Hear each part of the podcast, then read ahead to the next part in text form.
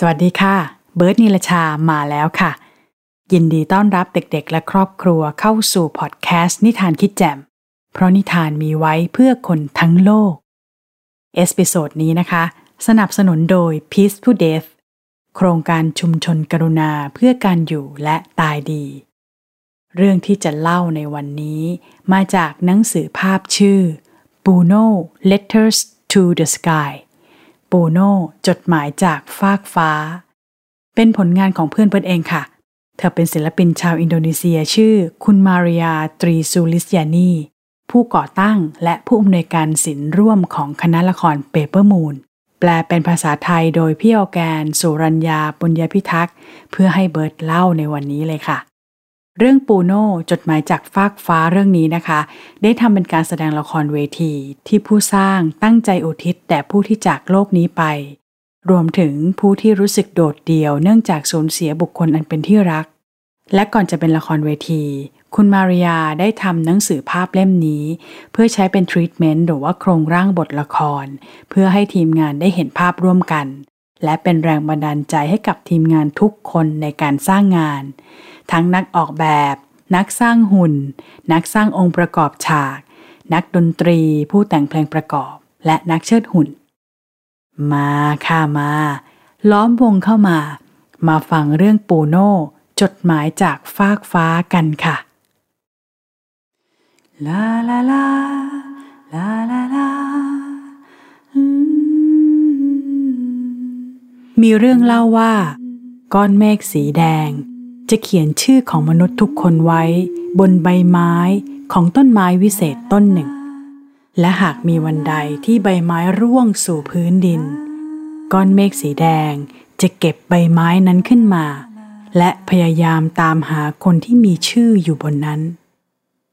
ว่ากันว่า ก้อนเมฆสีแดงจะปรากฏตัวเมื่อใดก็ได้ ต่อหน้าใครก็ตามเมื่อถึงเวลา ก้อนเมฆสีแดงจะช่วยนำทางคนผู้นั้น ในการเดินทางไปยังชีวิตหลังความตาย แต่จะเป็นชื่อใครบนใบไม้นั้น อาจจะเป็นชื่อฉัน หรืออาจจะเป็นชื่อเธอ แต่ครั้งนี้เป็นชื่อของปูโน่ปูโน่กำลังนั่งอยู่ที่โต๊ะทำงาน วันนี้เขาขยันทั้งวัน บนโต๊ะเต็มไปด้วยกองภาพที่เขาวาด และบนผนังก็เช่นกัน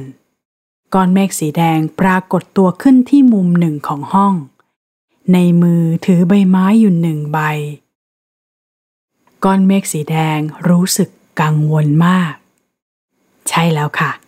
ก้อนเมฆสีแดงเป็นพูดน้อยขี้กังวล รูปร่างของพูดน้อยขี้กังวลนี้ ดูเหมือนกามเทพน้อยที่มีปีกสวยๆเลยค่ะ ทันใดนั้น ปูโน่ก็เห็นก้อนเมฆสีแดง ก้อนกลมสีแดงระเรื่อ ยืนถือใบไม้อยู่ที่หน้าโต๊ะของเขา ปูโน่ไม่เคยเห็นอะไรแบบนี้มาก่อน แต่เขาก็รู้ในทันทีว่า ก้อนเมฆสีแดงมาที่นี่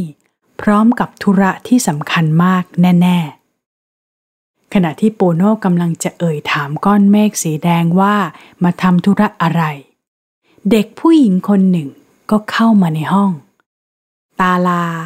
เป็นลูกสาวคนเดียวของปูโน่เด็กหญิงเพิ่งกลับจากโรงเรียน ตาลาเข้ามากอดพ่อไว้แน่น ก้อนเมฆสีแดงรีบซ่อนตัว เพื่อไม่ให้ตาลามองเห็น แต่ถึงยังไง เธอก็มองไม่เห็นก้อนเมฆสีแดงอยู่แล้วค่ะ ในตอนนี้นะคะ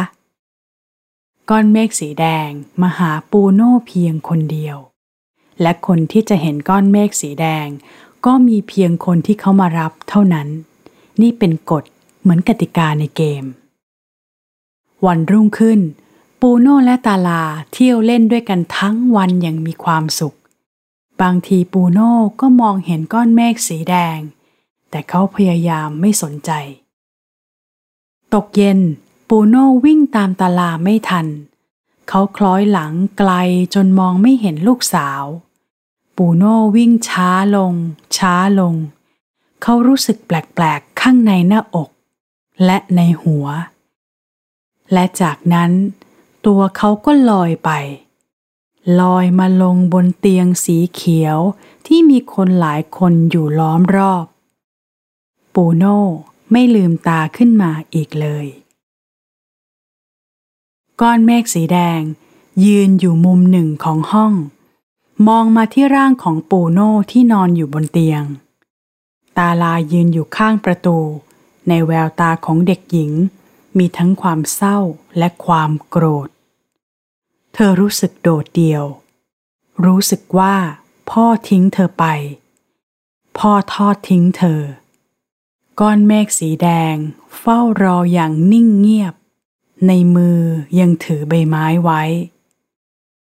ตาลาออกจากห้องและไปที่โต๊ะทำงานของพ่อ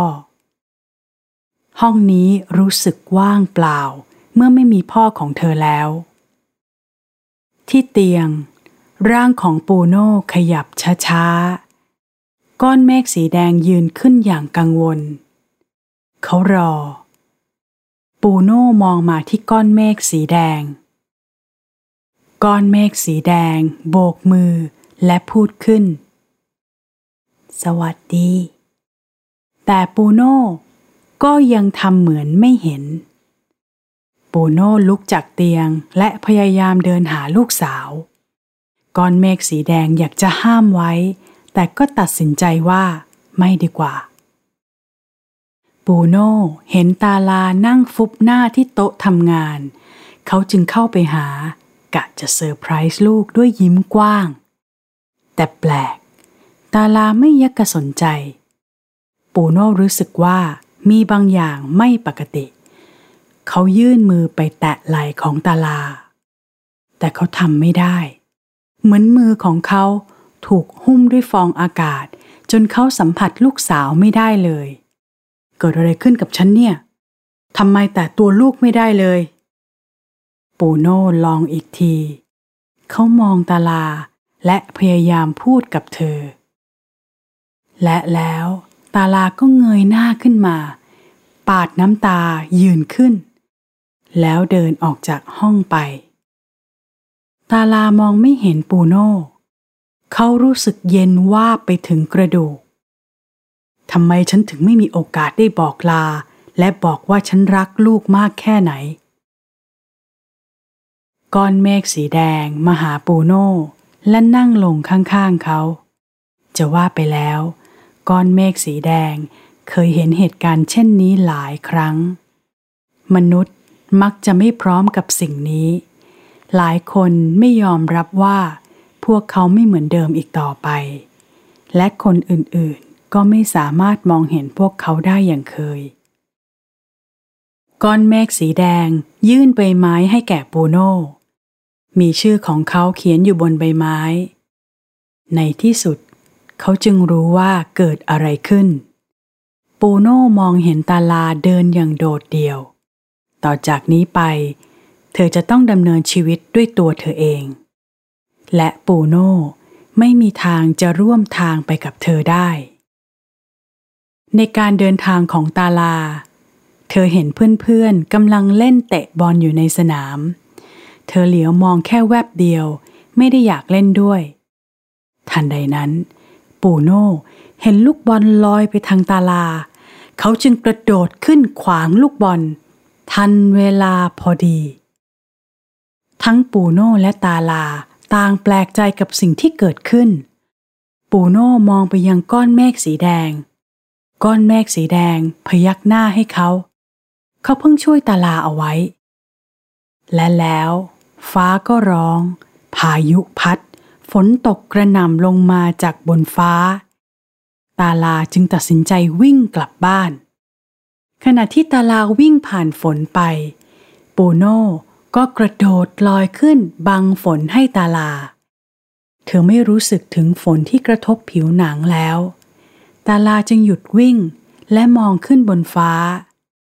ตาลาชูมือขึ้นบนฟ้า ปูโน่ก็ยื่นมือของเขามาที่มือของตาลา ขณะนั้นเอง ทั้งคู่ก็รู้สึกถึงกันและกันอีกครั้ง หลังจากนั้นเป็นต้นมา ตาลาก็รับรู้ถึงการมีอยู่ของปูโน่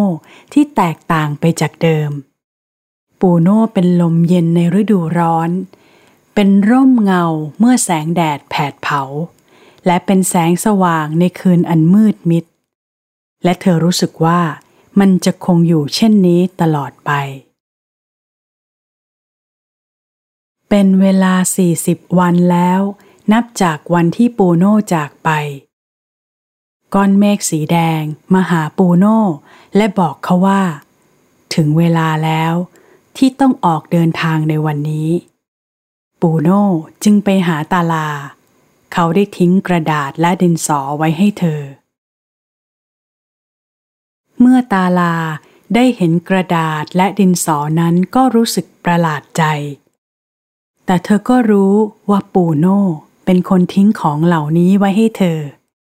ตอนนั้นเอง ปูโน่มองดูลูกสาวของเขา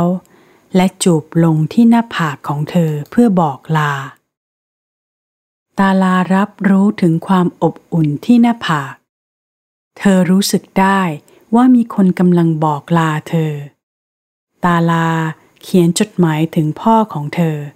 และพับจดหมายนั้นให้เป็นเรือกระดาษ ตาลายื่นเรือกระดาษขึ้นบนฟ้า เธอบอกลาคุณพ่อที่แสนดีของเธอ ผู้ที่ออกเดินทางไปยังที่ไกลแสนไกล ฉับพลัน สิ่งมหัศจรรย์ก็เกิดขึ้น เรือกระดาษนับร้อย ลอยลงมาจากท้องฟ้า มายังตาลา ในเวลานั้น ตาลาจึงได้รู้ว่า เธอไม่ได้อยู่อย่างโดดเดี่ยวลำพังลา